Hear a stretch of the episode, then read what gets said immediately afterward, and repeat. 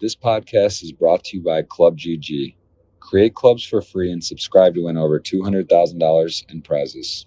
Welcome, everyone. We are back. It's been a break. It's been a while, but if we're going to take a couple months off for the first time ever, we're going to come back with a bang. And that's what we got today. We have the current reigning WSOP main event champion. 10 million cool gets put into his account. It's the man, Yespin Yulin. I said Yespin. It's Espen. I was like, so trying to get your name right and I get it wrong. Espen Yulin Jorstad, the man, the myth, the two time bracelet winner. In two weeks, he gets two bracelets. Espen, how are you? Very good. Thank you. Uh, I'm getting 10 mil into my account, but uh, some of that is quickly getting sent out of my account again. So yeah, yeah, a bunch of swaps and stuff, but uh, still very, very, very happy, of course. Of course. Well, you did you did put that on Twitter. I think it was talked about. You you put out a spreadsheet, even said, look, I had swaps between one and seven point five percent. Pretty pretty nice. 750 US to win 750 grand. Those friends, I'd say they're buying you at least when you're out to dinner for the next uh for, for a lifetime, I would hope they're they're gonna be taking care of you. But um, how how are you feeling? Has it sunk in yet? You got the 10 million. You're the the the, the champion of the world in poker right now. How, do, how are you feeling currently? Uh, it still hasn't sunk in really. I'm feeling that's a funny picture. Best live cash 10 million black. that is funny. Uh, it has not sunk in for sure. Um, I'm just yeah. I don't know. It's still there's a lot of new impressions, you know, and a lot of people who wants my attention now and like wants to do uh, stuff, and it, it, I'm still just like trying to get um, yeah get on top of things. Um, but I don't feel like I don't feel changed. You know, I feel like the same guy. I, I feel like myself. It's really weird. Like when I'm walk through Bally's, people come up to take like uh, selfies and high five me and stuff, and I'm like, uh, it's weird. It's a weird one. And yeah. and and you're from a small town. Can you tell me where in Norway specifically? What what's a, uh, your town? Yeah, it's uh, Steinkjer. It's uh, close to Trondheim, which is one of the bigger cities in Norway. But my t- my city is like 20k people or something. So very small, a beautiful place, like nature. We live right by um, the lake or the sea. Uh, lake? No, it's like what, what do you even call that? We live by the water, and it's like beautiful nature there, but uh, not much going on. It's like pretty uh, small city, right? So yeah and and you're i got to ask you about your your family i know you there's saying your mom was crying she's your biggest fan what does your family think of forget about this moment because obviously pretty exciting how do they feel about you when you dove into poker and you first started? Were they very supportive, skeptical, or did you even have to keep it kind of secret for a while? Bit of both, I guess. Like when I started, you know, like that was in 2004, and I, I, I was like skipping school and stuff, skipping a lot of classes to play poker all night, and like I don't think they loved it. Like, which makes sense, you know. Like I wouldn't love it either if my kid did this. Like they were very bullish on education and having like a normal uh, normal life, you know, like normal job, nine to five, family, like yeah, get a degree. They're very traditional, you know. So uh, I played poker for a lot of years, like from 2004 to 2009, 10, around there. Um, and then at some point, you know, like there was a lot of, um, I was getting kind of tired of the game. I had been playing for a long time and I wasn't really, uh, I had lost my passion for a bit. Uh, I wasn't really improving anymore. I was mostly just like bum hunting, heads up cash games to like support my income or whatever. I wasn't really improving. Um, so I decided to um, get an education. So I went to school for six years, uh, got a master's degree, a little bit for myself, but also a little bit to like uh, keep my family happy and like uh, right. you know give in give in a little bit to that pressure. Um, so I went and got a degree, and then I worked for one year um, quit my job to start my own company. Um, uh, and at that point, I was also playing poker uh, to support. Uh, I wanted to make like enough money from poker to build my own company, you know. And I was doing some Twitch streaming and stuff like that. And I got offered a poker sponsorship by a European company called Unibet. Um, and I signed with them, and I kind of put my uh, company plans on the side. I was starting a microbrewery in Budapest, Hungary uh, so I was creating my own craft brewery, and I kind of put those plans uh, to the side to pursue okay. poker, uh, and went all in on poker again. And then at this point, I was super hungry again. I, I, really wanted to make it, and I really wanted to uh, become one of the best players, and blah blah blah. Uh, I had like a newfound passion for the game, I would say, after being on the sidelines for a few years. I was playing poker every year, but I was not uh, really in the lab. You know, I wasn't studying, I wasn't doing much. I was just like playing on my like old skills, uh, which was enough to give me some supportive income. But yeah, uh, found a new passion for the game and got back into it. I guess this was like 2017, 16, 17. Yeah. And and you're would you say was it something that was popular with your friends? Were you is there any other guys growing up where you sort of like you got into it together, or were you sort of in your own on this when you got when you found the game and started to dive in? I think that's why my passion died a little bit in the middle there because I didn't really have like a super solid poker network. I was mostly on my own, and most of my friends, like the guys I was living with, they were uh, doing their own thing. You know, they were working jobs and getting an education and all of this, and I was kind of just like uh, in my own playing heads up poker basically, and it was kind of lonely. I think um, in the beginning I had like a pretty good network in poker uh, I was playing a lot of video games, and one of my video game friends he kind of drew me into poker. So that's how I got started. Um, I think he sent me like 50 bucks on Poker Stars, and I just like never looked back from that. Bought a bunch of books and was like super hungry in the beginning. Also in my hometown, there was a lot of people. Uh, a lot of my friends that was like one year older than me and two years older than me. They were super into poker. So I, I played a bunch of like 10 20 dollar home games with them um, which was kind of I think why I wanted to get so good because I wanted to impress like the older, cooler kids, you know. Like I, I, was never like a popular kid in school and whatever. And I found like if I could like be super good in poker, maybe I could impress these guys, you know, and whatever. So I think that was like a big driver uh, back then. Yeah, it's it's uh it's pretty amazing how poker has become you know mainstream there's sort of like another wave the numbers at the world series were absolutely incredible what was your experience at the world series this year versus the, the prior ones. Obviously you're a fan right of the new venue no matter what. You just you just won two bracelets in two weeks um, including the main event. But what was your experience from this year versus uh, previous years at the rio with being at bally's paris? This is my first world series.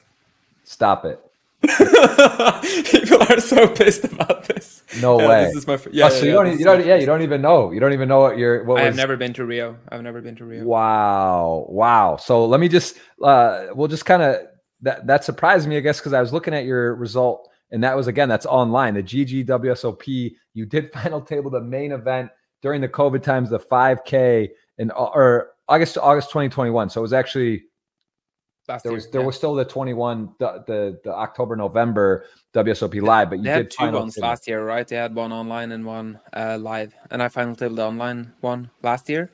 Yes. Um, but yeah, no, it, it, it never really made sense for me to go to the World Series. I was playing mostly cash games for most of my career. Uh, and when I transitioned to tournaments, I was living in countries where poker was tax free as long as I was playing in Europe. But as long if I went to the US to play, I would be hit with a pretty big tax bill. So it never really made like financial sense when I could stay in Europe, play tax free, or I could go to the WSP and pay a bunch of taxes on a, on winnings. So from like a financial standpoint, it never really made sense to me to go here. Uh, but now I reside in London, so now it did make sense. Um, and yeah, it's uh, pretty nice. Yeah, it's like it's something I still don't understand how the UK pays no gambling taxes, and then there's some countries in Canada or uh, as you mentioned, Norway or Germany, these different places. It's such a different law, uh, and even the U.S. how it is. So it's pretty crazy. Tell me about this. This is exciting. Patrick Leonard, multi podcast guest, great guy, big fan of his. And can you explain to me because I, I was thinking maybe you guys were childhood friends or been in the in the grind together for ten years, but this is not the case. Can you explain your relationship with Patrick?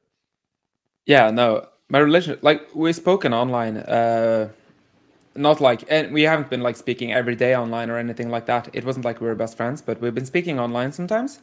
Uh, but this was like actually the first time I met him in real life during this WSOP. We went for like a lunch early in the WSP and we were like hanging out a little bit. Uh, and then like it was pretty random that we ended up teaming teaming up in a tag team basically. Like I wasn't really planning on playing the tag team even. Uh, and he messaged me like pretty late on day one, like what are you up to? And I was like, yeah, I'm not much. And he was like, do you want to play the tag team? And I was like, yeah, cool. Uh, sure. So we hopped in like pretty late on day one, and we expected to bust pretty quickly. I don't remember how many big blinds we came in with, but it's not like the best structured tournament, you know. Like it's not like the main event where you can late reg day two with sixty bigs or something like that. Uh, that was not the case. So we were expecting not to really uh, play for that long, but Right. uh, yeah, we ran hot and um, yeah. And and how did you how did you guys decide who played at what, who started, who would take breaks? I, I remember seeing Patrick's social that it seemed like you were pretty militant, right? You guys were there sharing notes, being a part of it. Were you actually with each other the whole time or most of the time, or would you guys take breaks, go get each other food and, you know, come back hours later? Or, or how did you guys maneuver that, that tournament? Yeah, I think I start. I think he played like one orbit, then I played for a few hours, and then he took over. We we didn't have like a set plan for it in the beginning. We uh, we kind of just did like, okay, now you play for a few hours. I can go to the gym, get some food, whatever, and then I'll come see you in a few hours and take over. Uh, towards the end, we played like, okay, so you play two hours, I play two hours. We, I think we played pretty much fifty percent each throughout the tournament. Uh, on the final table as well, we were like, okay, let's just swap whenever uh, one or two people bust, you know. Then we swap back in and out. Um, and yeah, was there any? We, was there any like?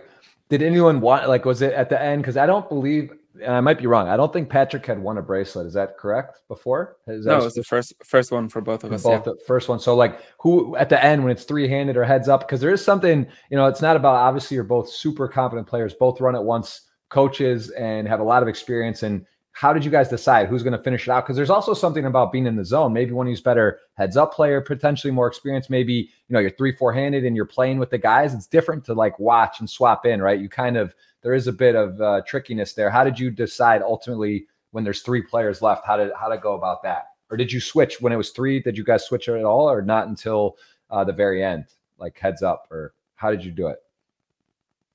I think he played three handed, if I don't remember, if I'm right. And then I played uh, uh, most of the heads up, or I played like the first hour or whatever of heads up. I don't remember how long we played. Uh, but we didn't have like a set plan. It wasn't like, okay, you're better three handed, I'm better heads up. It wasn't anything right. like that. We were both like pretty confident in each other's game, I think. Um, so it was mostly just like, how do you feel? Do you want to play for a bit? Yeah, sure, I'll hop in. Uh, and it was very, yeah, not very, no scientific approach really. it was freestyling. And and did you have any other? So what during that WSOP? So you win that event, and then I think you mentioned that on the Mob you actually have multiple profiles. Is this is that is it sharing some back and forth, or is this was there any other results at the WSOP? Didn't you have another final table or something, or no? No, I, no. I got second. Yeah, you see, like I got second place in, but that was like an online ring event or okay. whatever. Yeah. Uh, but I, yeah, like I had a pretty bad series before these two scores. I I cashed my two first events, which was like two pretty small events, and then I had like 19 bullets in a row or something like that that I bricked, 18 or 19 bullets in a row, where I just bricked everything. Um, and then I win the tag team. I go pretty deep in another event, and then I win the main event with like one one bullet in between there that I busted in the winner or something. So it's like insane heater towards the end. Uh, and, absurd. And tell me about your trajectory in the main. Where can you kind of give me not every day, but give me sort of like uh, day one, two. Sort of how did you start? Was day one was it hot from the beginning? Did you sort of just maintain and, and ignite? Yeah. How did it go? I, I remember I went to like a barbecue party with a bunch of poker people after day one uh, because there was like some days of break in between there. So I went to a barbecue and everyone was like talking about how did you do day one in main, and everyone had like uh, five starting stacks and stuff like that. People had bagged like pretty big stacks, and I had bagged like less than third of a starting stack. I think I had like 18k or something going into day two from 60k no starting. You're yeah, 18. Yeah. I was like at wow. 17 point something going into day two. So I was like, uh, yeah, I bagged this like dog shit stack. and people were like, yeah, you know, like you can always spin it up. It's the main event. You still have 30 bigs and uh, don't worry about it. And I was like, yeah, I mean, sure. Uh, but I, I didn't have like super high expectations or whatever going into day two, obviously. Uh, and then day two, I ran just super hot. I, I think I bagged 460K or something after day two, starting from 18K. So that was absurd. Wow. Um, and then every day after that, I bagged uh, between, yeah, I, I, bagged like between one and three average stacks uh, every day after that, basically. Just ran really pure and was never really in danger until um, I think I was all in once on day five or something where I got super lucky. I was all in with Queen Jack suited versus Pocket Kings for like an 80 big blind pot. Um, got a flush you're all uh, in pre-flop. Yeah, yeah, yeah. That was pretty all... bad play by me. This was like probably my biggest mistake during the main event. I think. Like I open under the gun seven uh, of like forty bigs.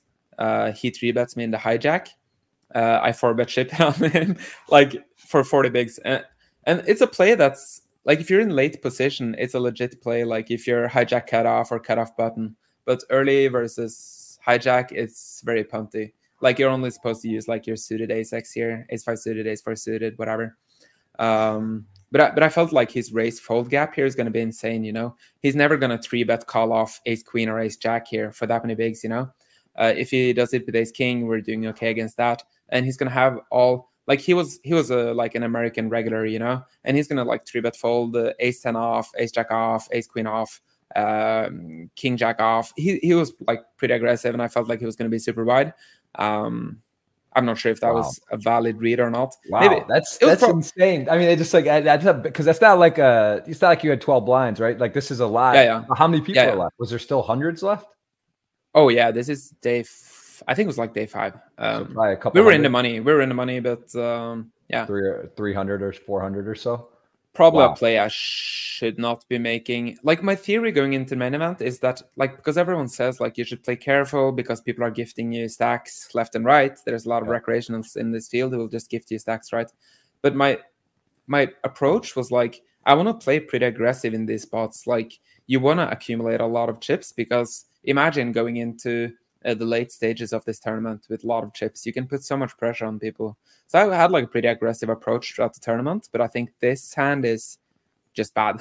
I think it's just a punt off honestly. Um, I don't think it's like losing heaps, but I think it's very unnecessary in this tournament. So wow. yeah, but I got lucky. He flopped a king, which makes it even sicker. He flops a king, I flop a flush draw, I turn a flush, brick river. Uh, I felt pretty bad for the guy. Uh, yeah, he was a really nice guy as well. So yeah, wow. anyways.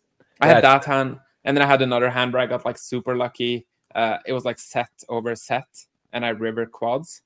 Um, we got it in on river. Like it was like a pretty interesting hand. I don't know if you want to hear too many hand yeah. histories here. No, I don't know what not. kind of. This is this is I mean this is I mean to me I love the butterfly effect. I love you know the Helmuthian style. People say I'm never all in or you know this and that, but like to hear like you know I, Joe was down to two blinds or these d- different stories and, and it's very interesting. So yeah please give me a hand and i mean that's that's that's a wild one. That's a wild one as well. So let's hear what happened there. Yeah yeah. Okay so it's like uh, early position opens uh hijack calls. Um oh what's his name? John Racener. mm-hmm. he won the main event some one year right? Or came second? Second, second yeah. came second. Yeah, yeah yeah. I didn't know who he was at the time. He was wearing sunglasses and it was pretty uh, anonymous looking um, he, he, actually got one of the sickest ladders ever. That was where Joseph Cheong and Duhamel were three handed with all the chips, and he was super short in third. Like, I don't know, I don't want to make up the blinds, but like say sub 10, and they had like a lot, and they got an A7 Joseph Cheong like seven bet or six bet all in with A7 off into Queens, and then Racener ended up laddering, and it was like a very short heads up because he was so short. But yeah, that, yeah, so, but yeah, he's a very good player. Yeah, he's got some great results. So, yeah, yeah, yeah. Anyways, so he flats the hijack. I flat big blind with uh, pocket fours. Okay. Flop comes nine, seven, four, two diamonds. Uh, I check, opener checks, uh, Racener bets like one third or 40% or something. Uh, I check raise quite chunky, like 4x or something. Uh, opener folds, Racener calls. Uh, there's two diamonds on the flop turn is Jack of Diamonds. So one of the worst cards in the deck for me, I think. Yeah. Um, like he's gonna have, a, of course, a bunch of flushes. He's gonna have pocket jacks, uh, 10-8 suited. Probably not. I wasn't sure how he was playing, if he was flatting 10-8 suited pre here or not. But yeah, it's pretty bad card. Um, I'm not really sure how I should approach this card because a lot of my bluffs on the flop as well here, you know, are going to be either diamonds or 10-8, right? So it's a good card for both of us. But um, yeah, so I, I'm still not sure how I should approach this spot. If I should just like have a bunch of like super small bets to put his like uh, ace nine suited, pocket tens, whatever in the bin, you know, or if I should just play a lot of checking. Uh, anyways, I check. He bets like 60% or something pot. We're, we're quite deep to start a hand. He bets like 60% pot. Um, I think this is day three or something, pretty early in the tournament. Uh, and and I feel like uh, at this point I felt like he's not gonna bet if he has like sevens or nines or whatever uh, or jacks even. He's probably gonna play a lot of check packs because he doesn't want to get uh, check jammed on on the turn with all these sets. It's pretty gross spot for him if he bets here and I jam. Um, because he's almost just getting odds to call off to try to get a boat on the river, I think. Yeah. Because the pot is pretty big at this point, right? So I didn't really expect him to have sets. I expected him to have uh, a lot of flushes and not really that many bluffs. It's kind of harder for him to have bluffs here as well. Yeah. Um, he's gonna have to like float flop with like ace queen off with ace of diamonds and stuff like that, and then bluff the diamond runouts, which I wasn't sure if he was doing that. You know, like yeah, Yeah. I, I didn't have really much info on the guy. So, anyways, I call uh, river is another four, so I get quads. Uh, and I felt like this is a really good card for me. Like he has a lot of flushes. I have a lot of sets uh, in this that the way the hand was played. So it's probably a card I get to lead on. Um, so I lead jam, which I think is good. Uh, if I don't expect him to have boats, I have a lot of boats. Questionable, like what sort of bluffs would I have here? Like it's hard for me. It's really hard for me to have bluffs here. Like what would I bluff? Uh, you could say like, okay, if I have like uh, seven nine suited or something like that, but I think I honestly check fold turn with seven nine suited. So I probably have zero bluffs here, which which makes the hand kind of strange. Um, Right. Yeah, but I lead jam and he has pocket sevens and he's just like uh, hating life. Be- like I I think he feels that he's beat here. He was hating life, but it took like a few seconds and then called off. Uh, I show my fours. He shows his sevens and says, "I I knew you had fours, but I just couldn't." Yeah.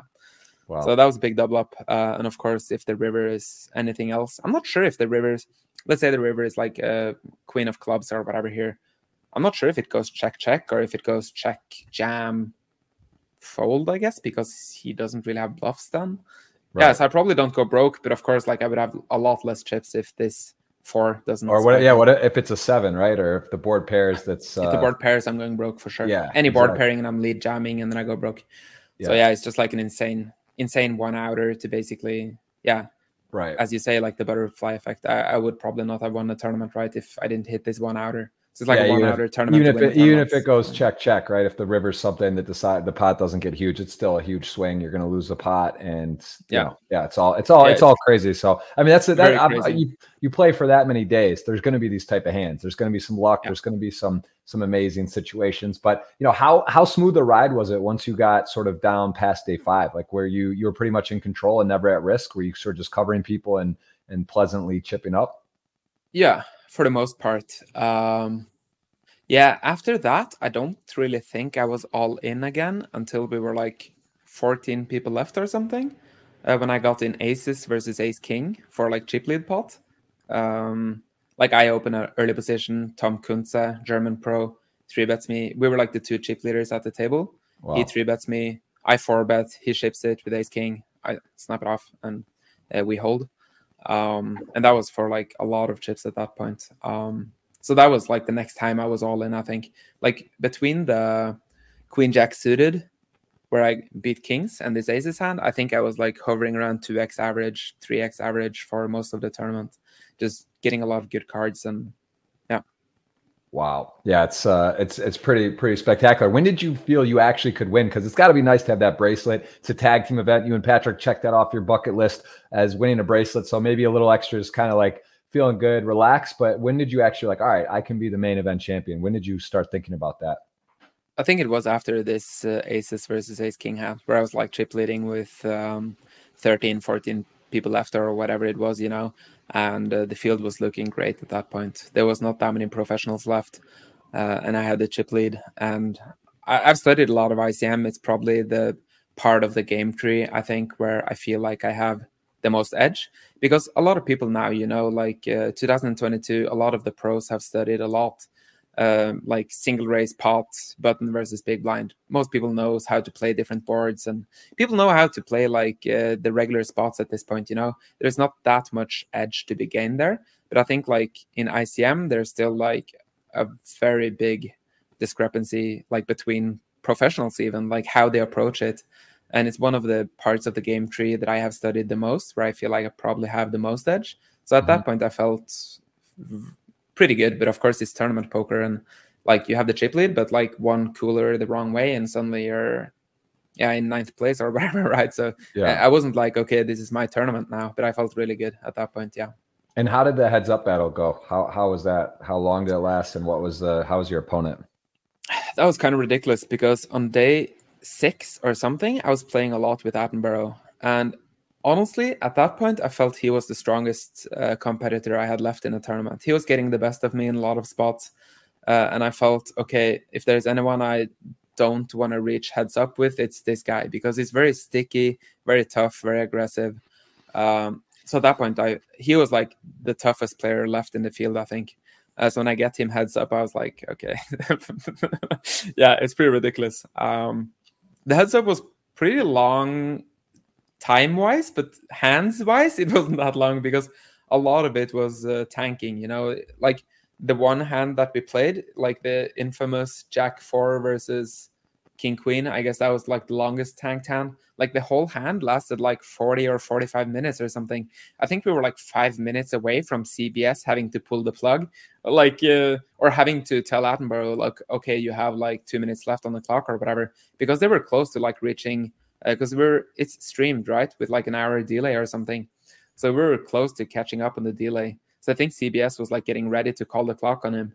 Okay, uh, so so not from a standpoint of wow, this is like for TV, it's not great. This is like saying just from a legit, legitimately just like gaming integrity and like the delay. yeah, stuff. yeah, because yeah, uh, it was gonna catch up, and the rail could tell him if you have better than King Queen, call. If you have worse than King Queen, fold. You know, we were getting close to that point. Wow. Um, yeah, yeah, yeah.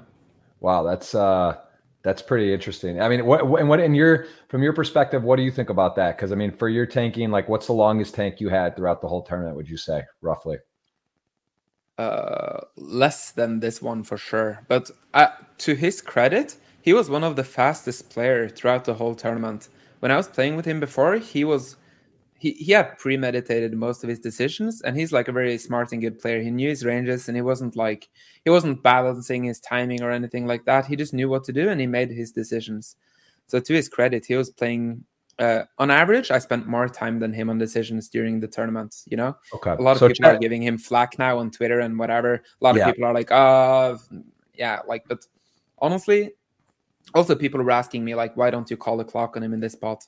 Uh, and I was like, I, I, would never call the clock on anyone in this spot, no matter what. You know, right? Like, yeah, you, guys are playing for spot of four million dollars. Like, look, you, are not in a hurry. You're, you do not have dinner plans you know, you can relax a little and, and it's all good. It's in the good sports. Yeah. You guys aren't. Yeah, yeah, yeah. It's the biggest spot for biggest spot in both of our lives. You know, like calling the clock there would be very unsportsmanlike, in my yeah. opinion.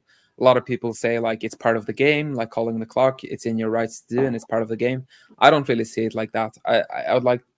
It's a complex spot, and it's for a lot of money. Like he, he deserves to be able to think it's completely true, right? So.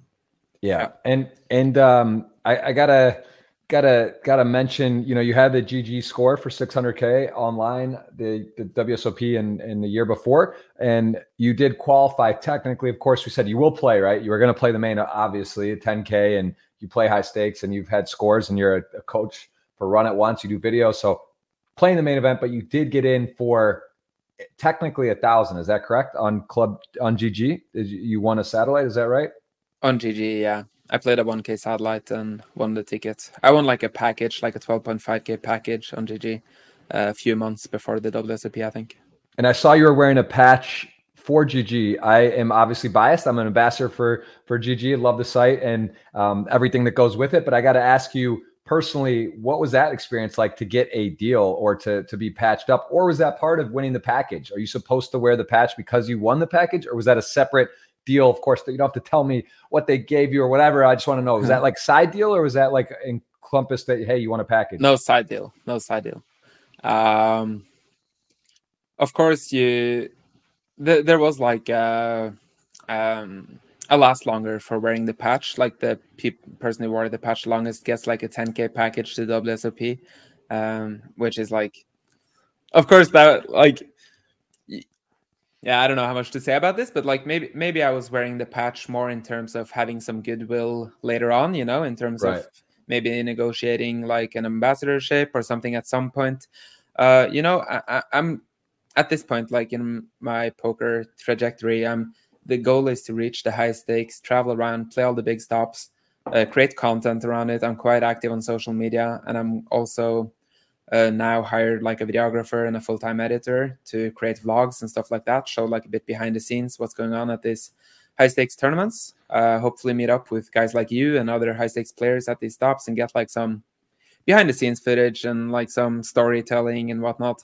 I'm not too interested in like showing uh, hand histories and solver outputs and stuff like that. I yeah. think that would be the content that I would prefer to make because it's like my comfort zone, you know, like the solver yeah. stuff. But it's not really what people want to see, you know. Like most people don't really care about the solver stuff. Most people play on like a semi uh, hobby level or like um, they try to improve the game, but they're more more interested in like emotions, storylines, stuff like this. You know, I think so. If you want to reach like a good audience with uh, vlogging or whatever, I think that's probably the way to go so that's the plan for me um, to go around and do this and it's not a secret of course like I would I would like to um, also sign up with a big company to uh, be an ambassador for them you know uh, in poker or outside of poker. I think it makes a lot of sense to have these ambassador deals going if you're going to be a content creator.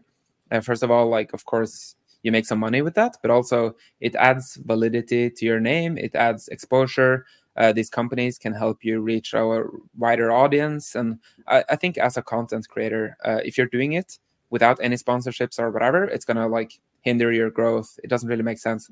So yeah, maybe I was also wearing the patch in terms of maybe having some goodwill there later. I don't know.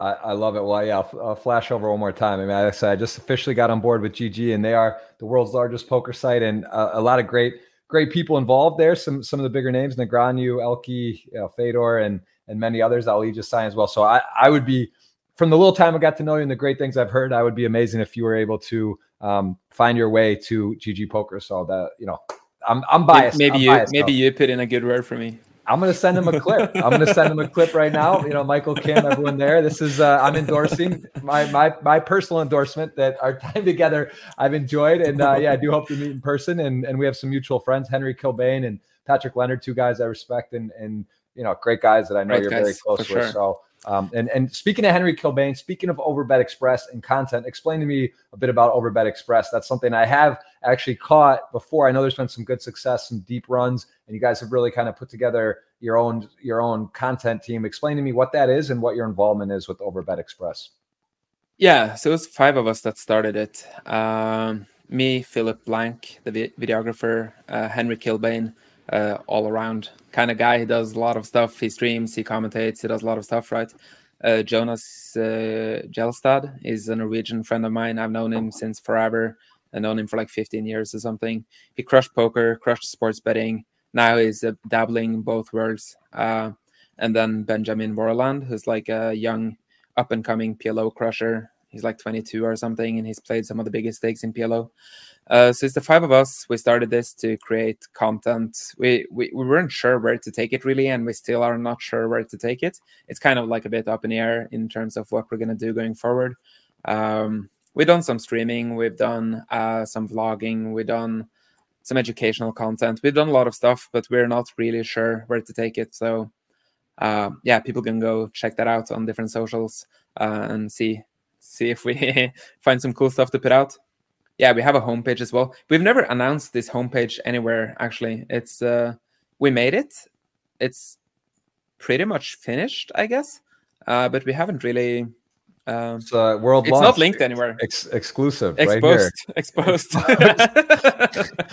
Beta version. Um, there it is, and, and it looks like. Are you making some Run It Once videos? Is that what's happening there? No, th- this is uh, when I streamed the final table of the WSOP main event last year because um, I was streaming that and we were like vlogging and making behind the scenes content for that as well.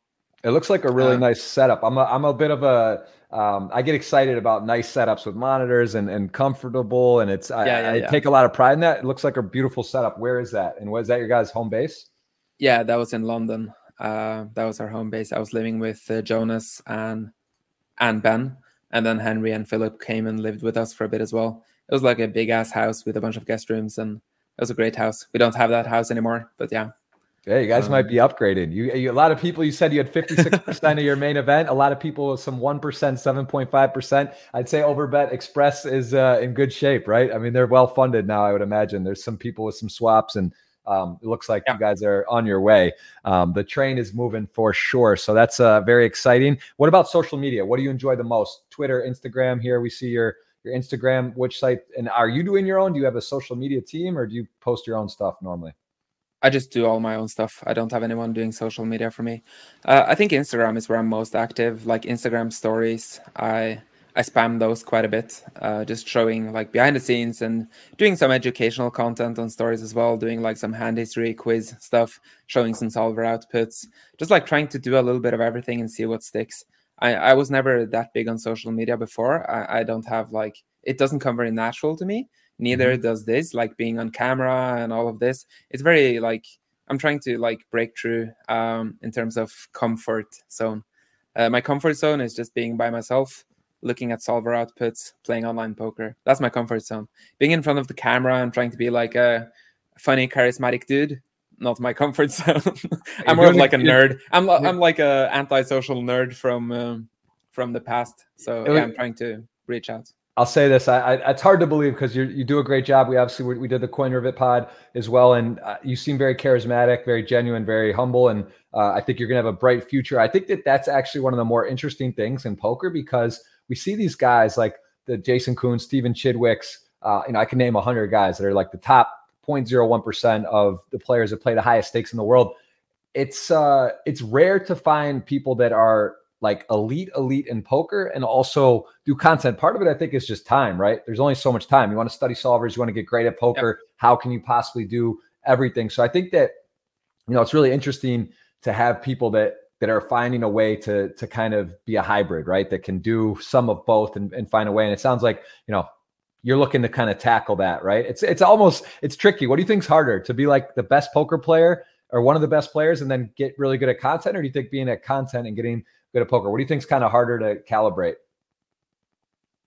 For me, the content part is way harder. Um, I I was streaming like for a few years, like from like 2017 to 19 maybe i was streaming a bunch of cash games and at some point i was like you know what i don't feel like my poker progression is steep enough i wasn't getting better at a fast enough rate i felt like just because i didn't have like the capacity energy time whatever to study like you stream for nine hours or whatever my brain is fried after this i can't sit down and like look at solver outputs or whatever i'm done yeah. I'm done and I need to do something else. Well, it's so, as you know on Twitch, right? Because you're, you're following the chat, you're playing multiple tables, and then it's not just that. You got to plan before, you got to plan after, you got to do stuff and set up, and it's not just like click live and and go. So yeah. for I'd agree. I would agree with that. Um, I'm biased as well, but it's just hard, right? That's why I give so much credit to people that are able to do, you know, the Kevin Martins and you know Jamie Staples, guys that are like really working hard to like get mm. better at poker, but they're also putting in this sure. this content. It's it's it's not easy. So, and I think there's more respect now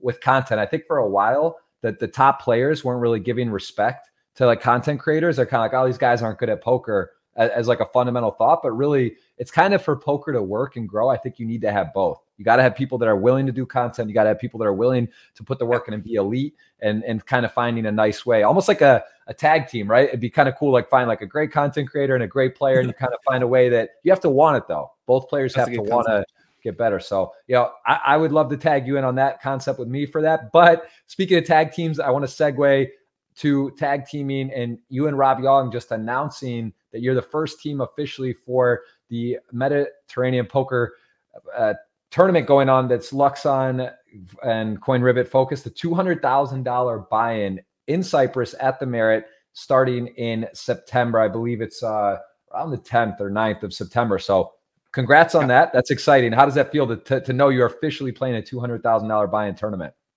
It's very exciting. Uh, of course, this tournament is very special because it's uh, 32 pros that get uh, businessmen, um, businessmen, recreationals, whatever you want to call it, um, that gets to invite professionals. Like no professional can just enter this tournament. You need an invite from a businessman. Um, so uh, Rob Young was nice enough to invite me, which is very cool. I it's going to be a big tournament. Like the biggest I played before is a 25k, right? And this is a 200k buy-in, which is insane. I'm obviously going to sell a bunch of action for it. I'm not going to just take a 200k piece by myself. I think that would be a bit reckless. Um, I, I just want a bunch of money, but I, I want to keep some of that money for a few years. You know, I don't want to. Yeah, I don't want to be one of those guys. I've heard about like some main event winners in the past who maybe didn't hold on to their fortune for too long because they were taking a lot of risks, playing a lot of big games, and being a bit spewy with their bankrolls, perhaps. I don't want to repeat that mistake. Uh, I, am quite like a, I wouldn't say risk averse because I'm not. I'm single. I don't have any responsibilities in life. I don't have anyone to, like, if I fuck up and I lose all my money, that's on me. And uh, yeah, that's fine. I would have to rebuild. I don't have it like I wouldn't ruin anyone else's life. You know, I think it's a bit different when you have a family to support or whatever. You have to be a bit more risk averse. Uh, I don't have that, so I can take some risk, but I'm not gonna. But I'm not gonna go all in and like try to spin these uh, six million or whatever I have now into uh, 40 million or whatever. It doesn't really make sense, right? If you have right. six million dollars, you you you kind of have enough to. Uh, if you play your cards right, it should be enough to for a lifetime, right?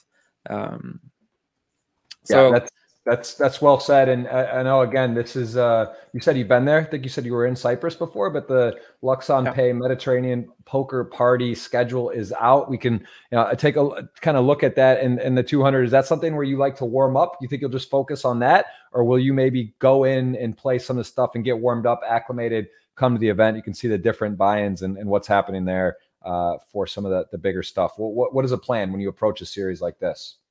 I'll play everything.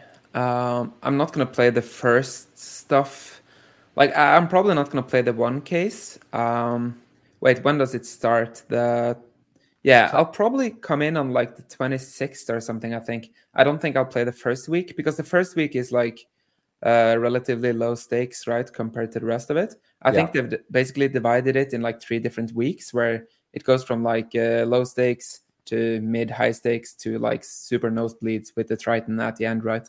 Yep. Um, yeah, it kind of looks like the first. Uh, yeah, it'd be like a 10k, the charity one drop where it's 1100, but 10k plus that. So the 28th is kind of your first higher stakes, and then it, it nicely ties into that 5k five mil main event, which is juicy. Yep. So that that'd be fun. And then yeah, I mean it's a long time too, right? Even if you get there the 28th, you're there for could be there for three weeks. Um, yeah, yeah. Before I think that. that's the plan. Come in around there and just play. Um, play a lot, play a lot of poker for the next few weeks and see how it goes. And and what about these Triton events? So you'll play the 200k with Rob Young as your business partner. So again, to understand that, that is similar to the 1 million Triton in July 2019, whereas one businessman and one pro, there's 26 call it teams, but in, it's not really a team. You're not like tied to Rob's result. He's you're an invite, and the pros play together on day one for eight levels, and then the businessmen play together for eight levels. So they're doing this time a 200k with one rebuy not 1 million or 200 freeze out. So it's basically the most you'd be in is 400K. Uh, and you can see that there it is Saturday, September 10th. That starts. Will you play some of the other Triton events maybe or going to see how it goes, feel it out? No, I'll, I'll play. Uh, I'm not going to say I'm going to play the full schedule because I haven't really had time to think enough about it. I just got the invite, so I haven't really had time enough to sit down and look at the schedule. I have to sort out financials as well, uh, see how many people would be interested in buying my action um, and I have to sort out cash as well.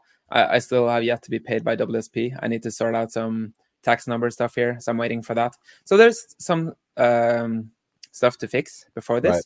but I'm planning to play a lot. I think it's uh, I think Triton is one of those. You know, for me, poker is more interesting when uh, I can play with the very best players. That's when I'm having. That's when I'm having the most fun playing poker. If I can sit and play with uh, the Mikitas and the Linuses and whatnot, because sitting there and playing um, WSOP, for example, with uh, a bunch of stuff you know nothing about, it's interesting in the way that you can like try to figure out what people is up to. It's like a whole new world, basically, basically to discover, right? while while you're at the Triton stops, you have all these amazing players that I've been looking up to for a lot of years. You know, like uh, Linus and uh, Mikita, for example, they're two of my favorite players in the world. So if I can sit there and play with them and like really pay attention to what they're doing, like look at their bet sizings, their lines, uh, and try to figure out what they're doing, this is like my favorite part of poker. It's when I'm having the most fun. So I'm really excited about this last week, especially getting to play these uh, nosebleeds games with these absolute beasts. Yeah, that's uh no for sure. And it's, it's obviously like you can watch some of the footage, you can see the final tables, you can do stuff, but you know, to your point, being able to take it in, watch them live, also get to chat to them a bit on the side, right? That's the cool part about these exclusive small field high buy-ins. Like people talk, you hang out, you have a drink with someone, talk to them, and and uh it's really it's a it's a great environment and Triton does a great job. So that'll be a lot of fun. I'm happy to be over there. And get to meet. If we, I, I guess we'll meet there. If not in uh, Florida, I think you did say you're playing the Hard Rock though. The the the stuff coming up at Seminole yeah. in in Florida. What will you play there specifically? I think I'm just gonna play three tournaments probably: the 5K main, the 25K high roller, and the 50K super high roller. I think. Um, I'm still a bit undecided about the 50k because I also have to sort cash for Miami to go there. It's a bit like of a logistic mess now because I have to sort cash for all of these things. I'm going to LA after this stop as well to play some high stakes cash games, and I'm gonna have to sort cash for that as well. And it's like, yeah, I have to talk to some people and see how I can sort this in the best way. I hope um, you have a Luxon coin rivet. This is not a this is not a podcast for that, but I, if you don't have that, I'm going to give it a plug because that is the key to life for for gaming and, and, and poker. Do you do you have one of those or not yet?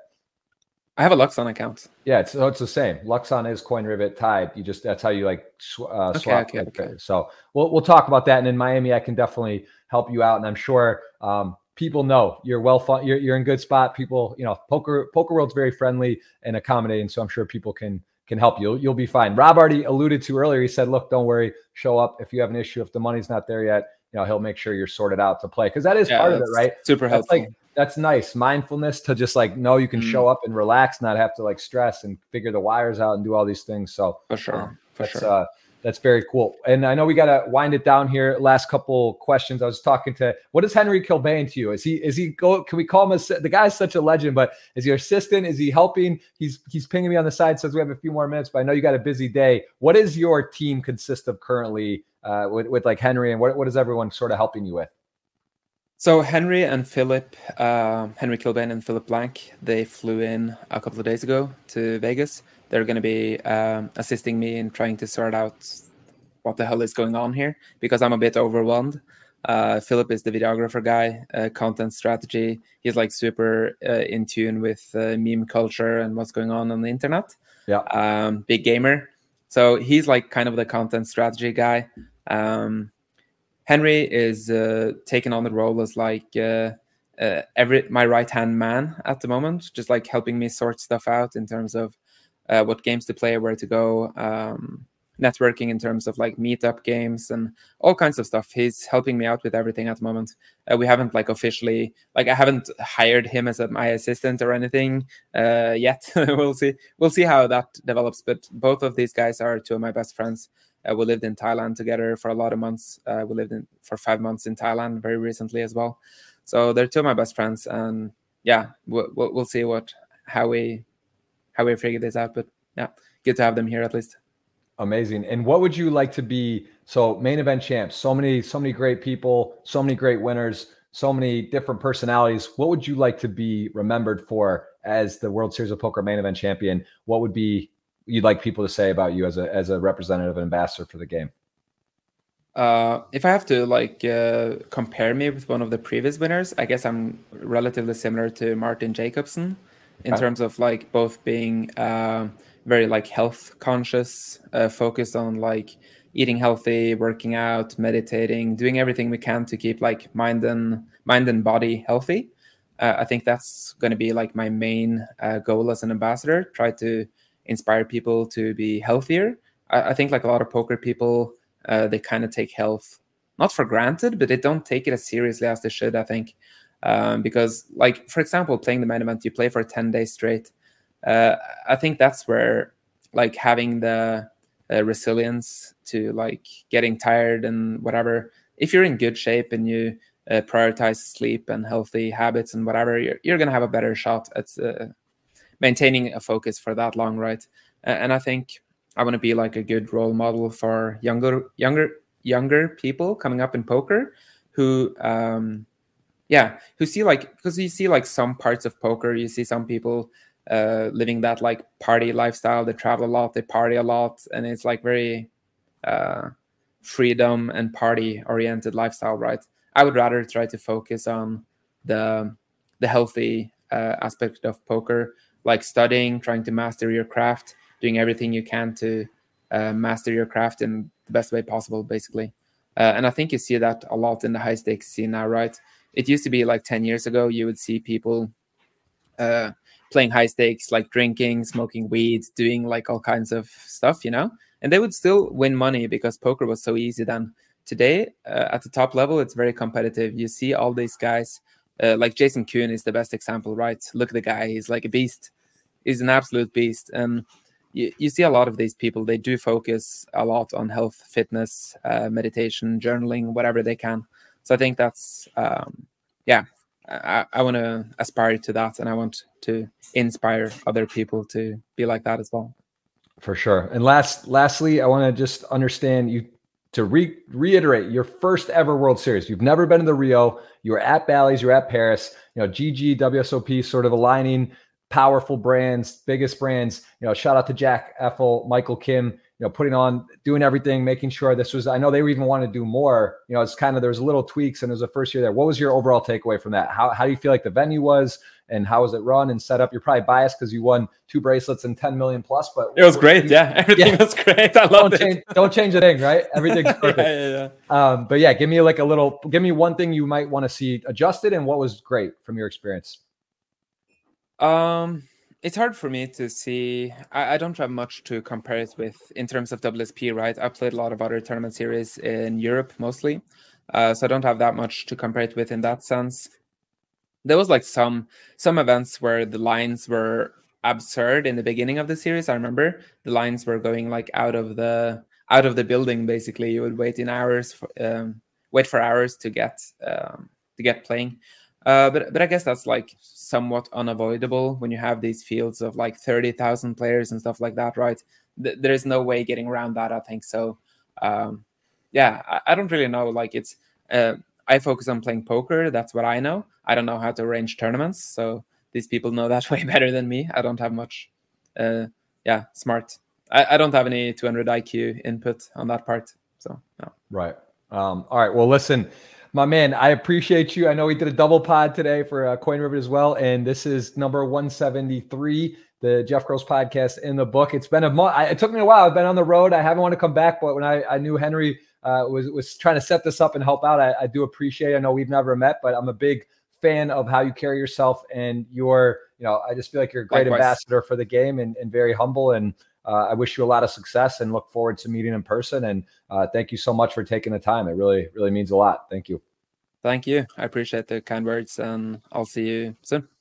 Yes. All right, guys. That's number 173 in the books. The world champ 2022 WSOP. There he is, 10 million richer. Well, 56%. And um, he's uh, we'll be seeing him very soon, and we'll be on for some more podcasts coming up on a regular schedule. Thank you guys so much for watching, and, and thank you to Espen. We'll see you soon. Cool. Bye.